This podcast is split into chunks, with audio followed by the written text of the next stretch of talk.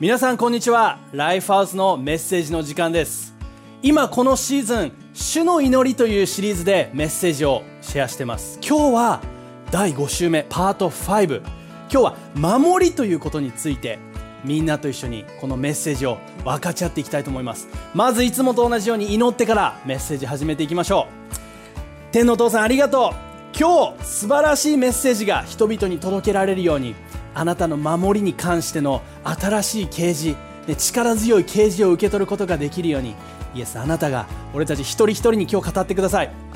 イエスの名によって祈ります。エイメンパート5ということで今日は守りマタイの6の9から13、えー、今日も一緒に読んでいきたいと思います。だからこう祈るんだ。イエスが私たちに祈り方について教えてくれている聖書箇所です。天のお父さん、あなたの名がいつも称えられるように、あなたの王国よ、ここに来て、天で行われるように、あなたの思いをこの地で起こして、今日の必要を満たして、他の人を許したように私たちの過ちも許して、そして今日、ここを話していきます。13節。誘惑から守り、悪から救って、みんなこの1ヶ月間、この5週間を通して、このケニーコアラのビデオを見てきたと思います。みんなもきっと、この曲、歌えるようになったんじゃないかな。今日初めて見てる人も、ぜひ一緒にこの主の祈り、ケニーコアラというキャラクターが、この主の祈りを歌にしてくれてるので、みんなで一緒にこれを歌っていきましょう。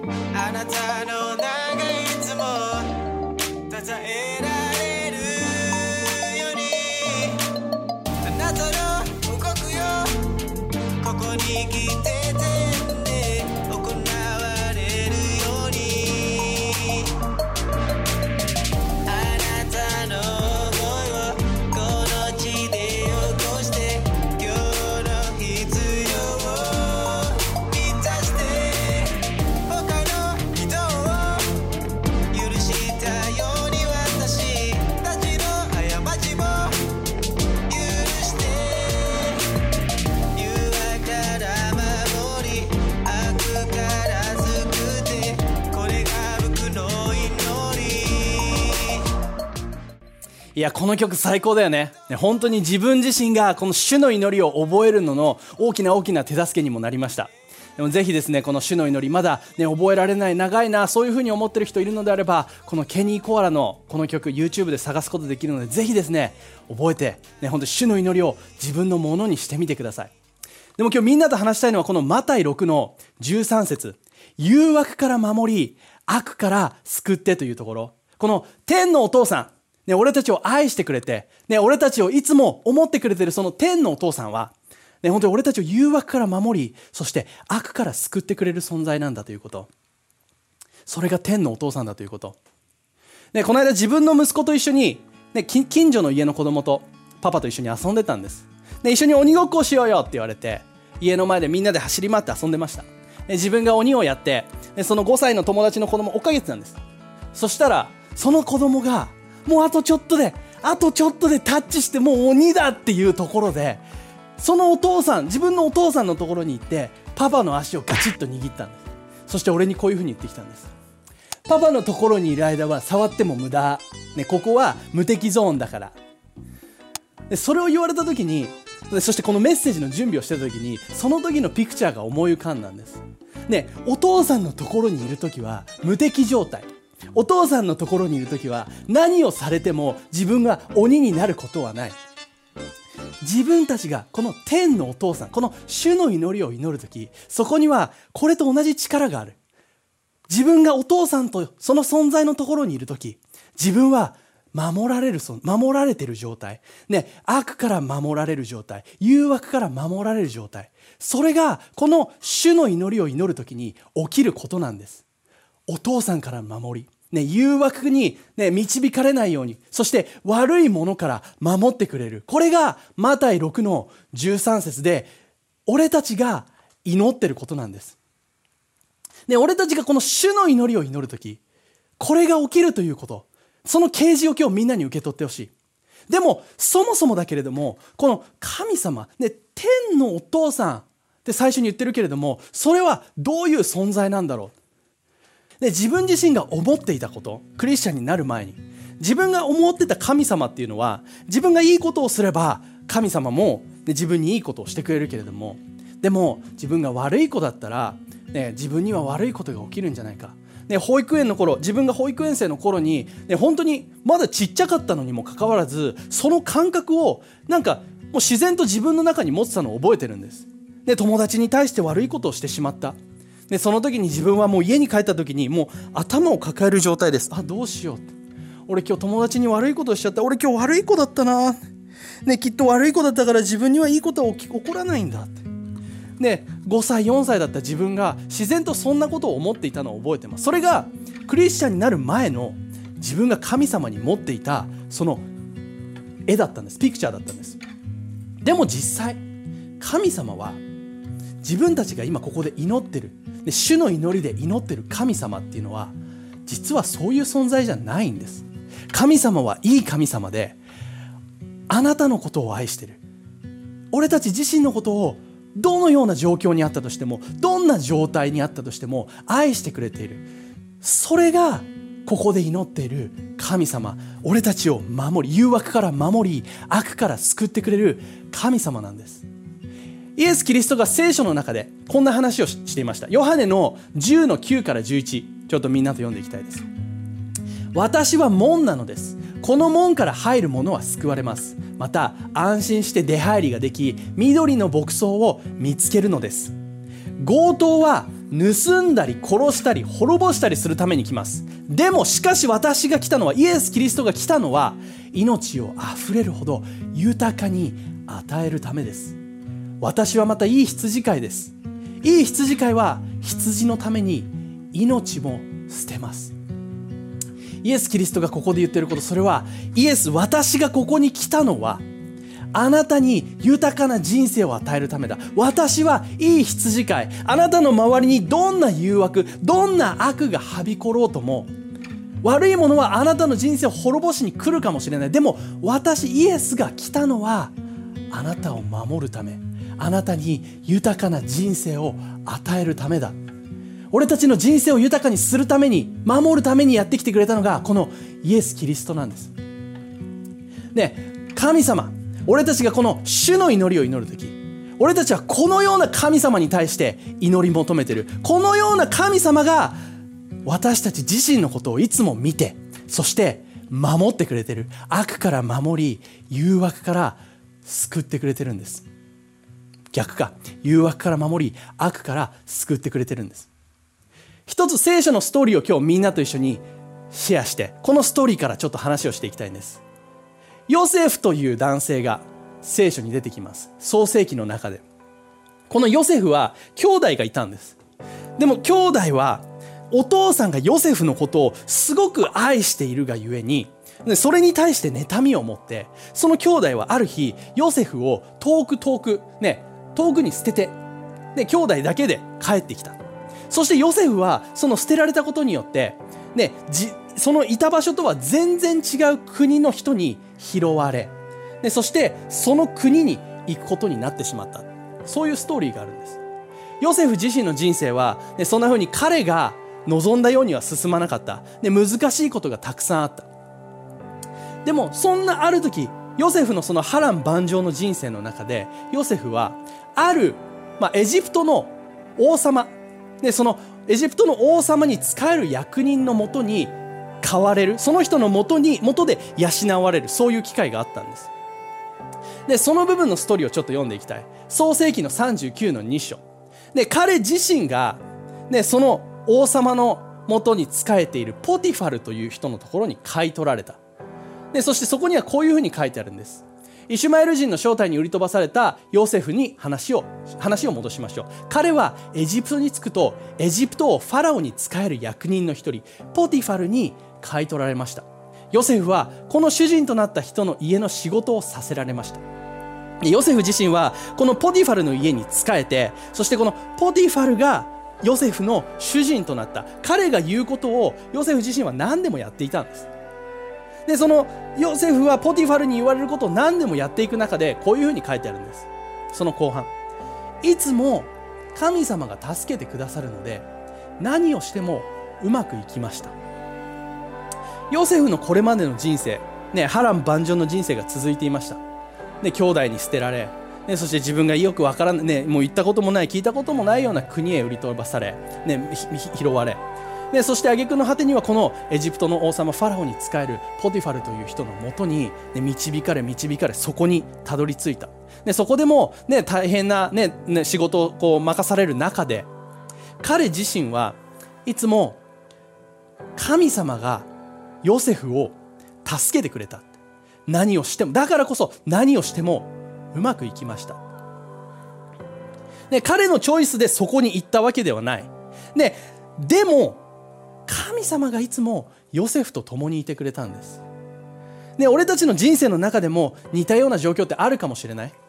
難しい状況理不尽な状況。なんでこうなるんだろう、ね、自分はいいことしてるのに。なんでこういうふうになっちゃうんだろう。もしかしたらその状況に今いる人もいるかもしれない。でも忘れないでほしいのは神様はいつも俺たちと一緒にいてくれてる。神様はいつも俺たちを誘惑から守り悪から救ってくれる、ね、素晴らしい。そんないい羊飼いだということ。ヨセフがどの状況にあろうとも神様はヨセフと共にあり続けた居続けた。そのヨセフがどういうふうになっていったのか。創世紀の41からこういうふうに書いてあるんです。でヨセフの提言に王も家臣たちもうなずきました。ではこの仕事の責任者を誰にしたらよいか一同が相談を始めると王様が言ったんです。ヨセフが良い。彼は神様の特別な力をいただいている。まさにうってつけではないか。そしてヨセフの方に向き直りこう続けました。夢の意味を神様がお前にお示しになったからにはお前が我が国で一番知恵のあるものに違いない。したがってわしは今お前をこの仕事全体の責任者に命じる。何でもお前の命令通りすることにしよう。この国でお前の上に立つ者はわしだけだ。王は自分の印のついた指輪を権威の印としてヨセフの指にはめ美しい服を着せて首には王がつける金の首飾りをかけました。お前をエジプトの総理大臣に任命する。王のわしがそう宣言する。でこのヨセフのストーリーを振り返ってみると難しい状況が続いていた。でもその中でも神様が一緒にいたからヨセフのすることは何をしてもうまくいった。そして最終的にこのヨセフがどうなっていったかというといつも忠実であり、いつもその主人に忠実に仕えるものであり難しい状況にいても神様の守りがそこにあったからこそ本当にそのどん底のような人生を歩んでいた彼がこのエジプトのナンバー2王様の下に仕えるもの。でそこまでのポジションに引き上げられていったんです。すごいよね。え本当にこのストーリー自分は大好きです。で本当にどんな状況がどどんな状況を通ろうとも神様の守りが自分にはある。神様が共にいてくれる。ヨセフ自身にはそれがあったんです。それはヨセフだからあったのか。自分が信じてることそれはみんなにもあること。神様がみんなについている。神様の守りがみんな一人一人の行くところどこに行こうともあるからこそ俺たちはその神様の守りの中を歩んでいってる。さっきの男の子その自分のね近所に住んでる友達がお父さんのところにいると時は無敵状態なんだ。まさにそれが自分たちの人生でも起きることなんです。この主の祈りの中でね悪から誘惑から守り悪から救ってで、この祈りに込められて、込められる言葉、この意味というのは、俺たちが天のお父さんと共にいる時、どこに行こうとも、これが起きるんだということ。俺たちがこの主の祈りを心で祈る時、口で祈る時、そこには天のお父さんの力強い、超自然的な守りがあるということ。神様はいつも俺たちと共にいてくれるんです。ヨセフ自身もここで神様と共にあり、そして引き上げられていったように。でもこの神様の守りの人生を歩んでいく中で、すごく大切なことがあるんです。それは、俺たち自身が神様を見るということ、自分たちの目をどこに向けるか、問題に向けるべきなのか、ね、誘惑がある、そこに向けてしまうのか、そうじゃない。俺たちの目を神様に向けること、神様を見るということが、めちゃくちゃめちゃくちゃ大切ですで今この時代生きてれば様々な声が自分たちの周りにはあると思う。で世の中からの声。ねお前はどうだね。ね会社でコシャコシャコシャコシャコシャコシャコシャコシャ言われるようなねあの人はどうだね。あなたはどうだっていうその批判される声評価される声。あるいはソーシャルメディア。で誰かの人生のいいところがソーシャルメディアにたくさん上がってきます。でそれをでも見た時に誰かの人生を見てあ自分よりもあっちの方がいいな。でああの人の方がなんかいいもん身につけてるとか。であの人の方があ先週なんか楽しそうなことしてたとか、ね、そういうソーシャルメディアだったりとか周りからの声だったり、ね、あるいは誘惑の声というものもあるかもしれない。ね、一度くらいなら大丈夫だよって。一度くらいなら大丈夫だよって、ね、あるいはポルノの誘惑、ね、一度くらいだったら大丈夫。誰も見てないから。でも本当にそういう誘惑の声あるいは悪魔からの声ささやきというものが世の中にはたくさんある。でもその中で俺たち自身が何を見るか何に目を向けるかそれがすごく大切なんです。神様に目を向けるということ。でこの主の祈り自分がこの5週間を通してね、本当に改めて実感したこの主の祈りが好きな理由それは自分の人生の状況がどうかではない。ね神様、俺の人生もこんな問題が起きてて、もう超最悪だからさ、どうにかしてくれよっていう祈りじゃないんです。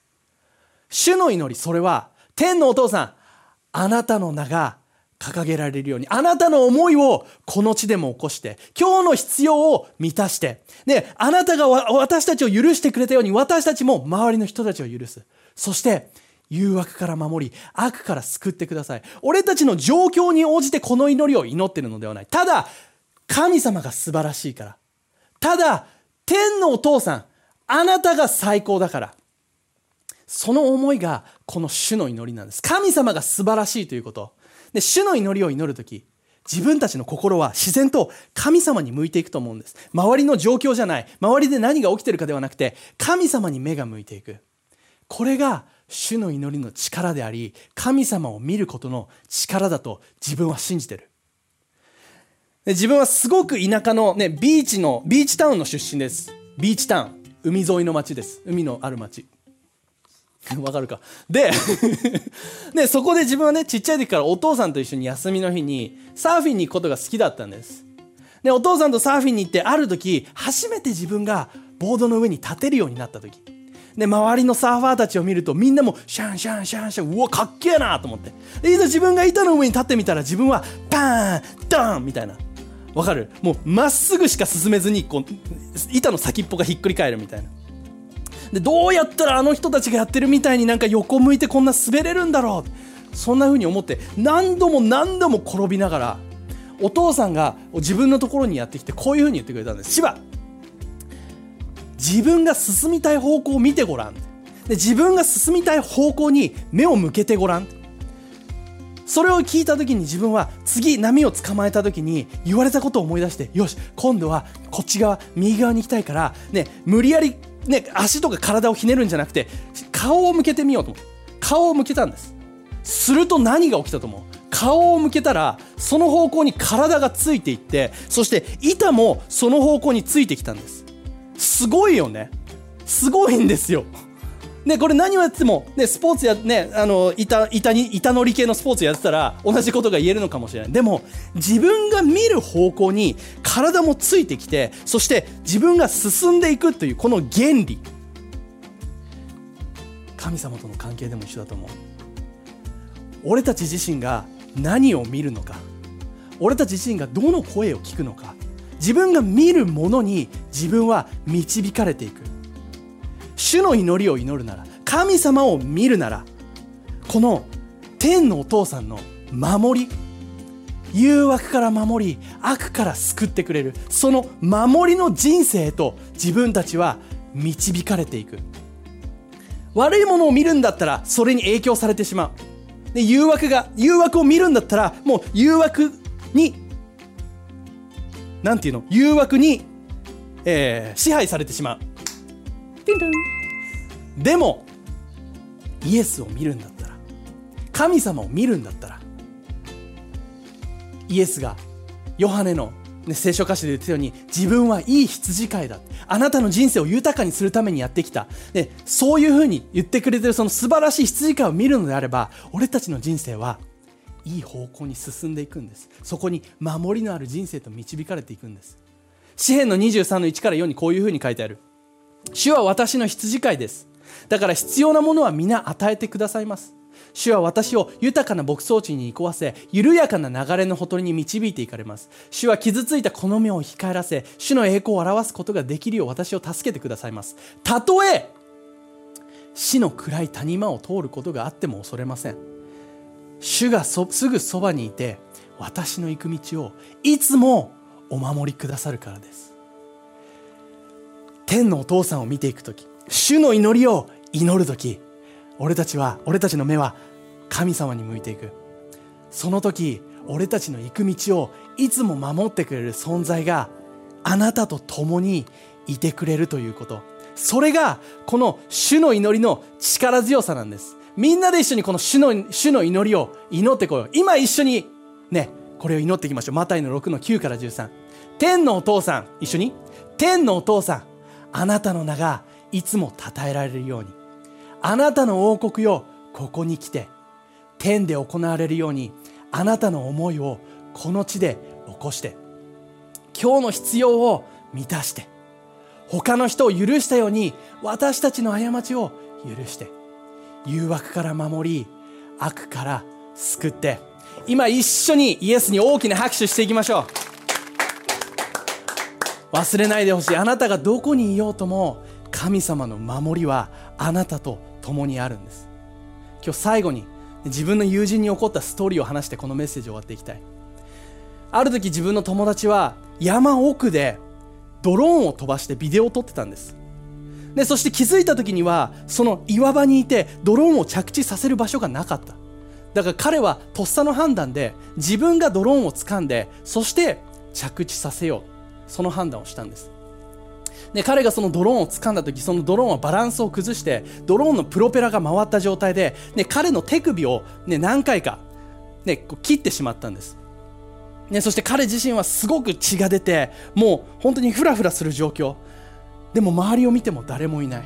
そしてなんとか助けを呼ばなきゃ。で自分の奥さんに電話したんだけれども携帯の充電が切れてしまった。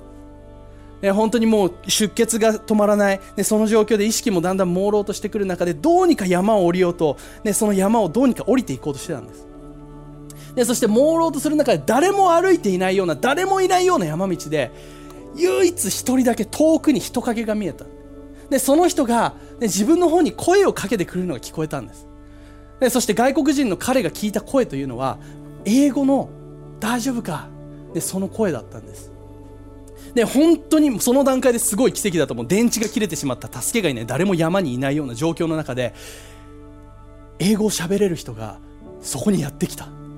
そしてその人はなんとその救急のその処置を知っている、ね、そういうことをしてる人だったんです。でその人が現れたことによって彼はそこで止血作業をしてその人に担がれて山を降りていきそしてねもう命には別状ない当たり前ですけど命に別状はなく、ね、今でも元気に暮らしてる。でも彼自身は山奥に行って誰もいない状況助けも求められない。で携帯の電池もない。そんな状況にいた。でも天の父さんはその人と共に居続けたと思う。その難しい状況の中で守りを送ってくれた。で絶対絶命のピンチの時天のお父さんはあなたを見捨てることはないんです。で絶対にあなたに必要な守りというものはそこに与えられていく。で自分の息子、ね、ジュダがいます。でこの前ソファーの上でジュダが遊んでたんです。いやーこいつジュダのジュダの上じゃないソファーの上でジャンプしてて絶対こいついつか、ね、反動で落ちる。でそう思いながら自分は ねあのダメだよってもちろん言いましたよ。でも見てたんです。でうわーうわーソファーの上でジャンプしながらその時がやってきたんです。もうスローモーションでブーンデューみたいな。もう前の方に飛び出していってうわこれやっばいみたいな。でも俺も父親の心です。でこいつがソファーからあの勢いで飛び出していったら怪我をしちゃうから自分が何をしたか持ってた携帯ポン捨ててそして自分もスローモーションでうーで腕だけじゃもう間に合わなかったから身を乗り出してうーパシャーン!みたいな。ジュダをギリギリのところでキャッチしたんです。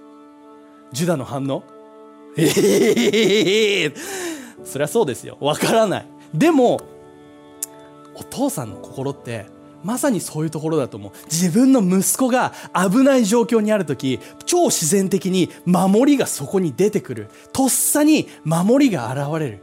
これが主の祈りで祈っている。この誘惑から守り悪から救って。ね本当にそれなんです。大変な状況難しい状況誘惑の状況悪の状況絶対絶命のピンチ。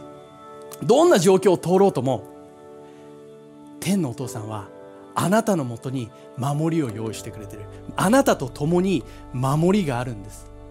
誘惑から守り悪から救って俺たちの人生の中にあるそのピンチの状況誘惑の状況悪い状況天のお父さんはもう身を乗り出して守りたいと思ってくれてる、ね、その天のお父さんのところに行く時それは無敵状態のその子供と同じように無敵状態にある。それがこの主の祈りを祈ることの力なんです。で、この5週間を通して、ね、みんなはこの主の祈りに対してどんなイメージを持ちましたか？どんな発見をしましたか？でも本当にこの1週、この1週間で、この5週間のもう全ての適用としてみんなと分かち合っていきたい。それは主の祈りをぜひ今日から祈っていこう。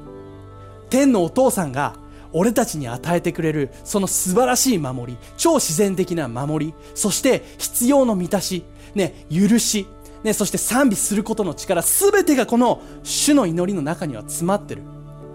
だから今日から、ね、明日朝起きた時に、この主の祈り、天のお父さん、あなたの名が称えられるように、みんなで一緒にこの主の祈りを祈っていきましょう。今からみんなで一緒に祈って、このメッセージを終えていきたいと思います。今やってることを一回ストップして祈ってきます。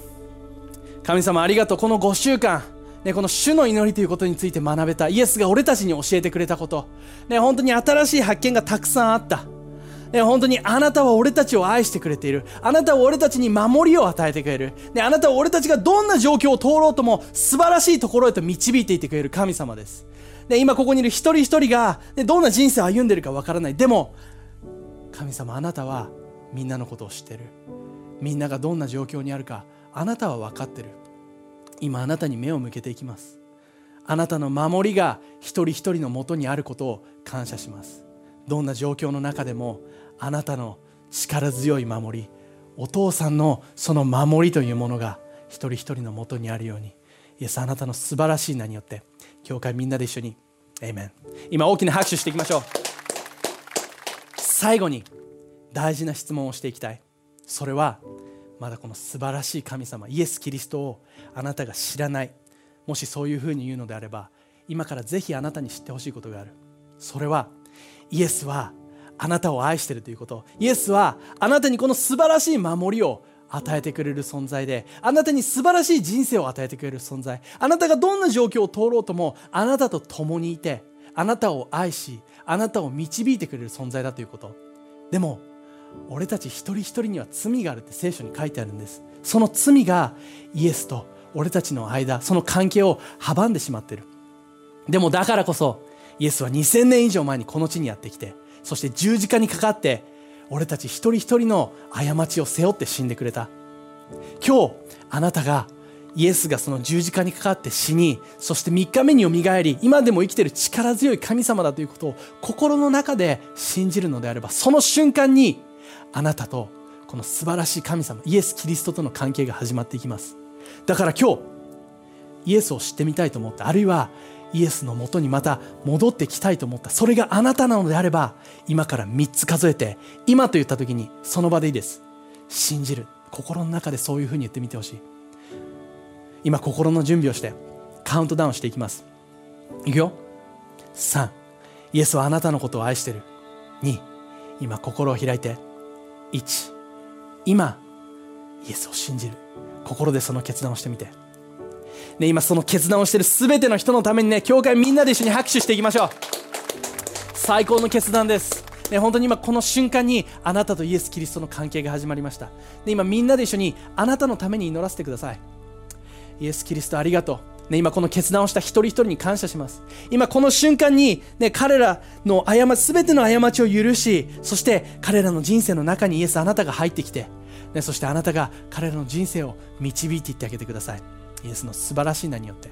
教会みんなで一緒にエイメン主の祈りのシリーズは今日これで終わりです。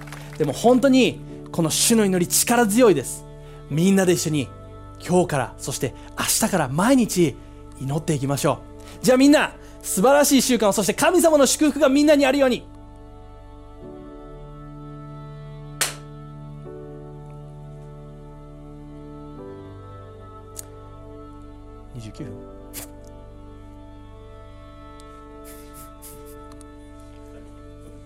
いいよ。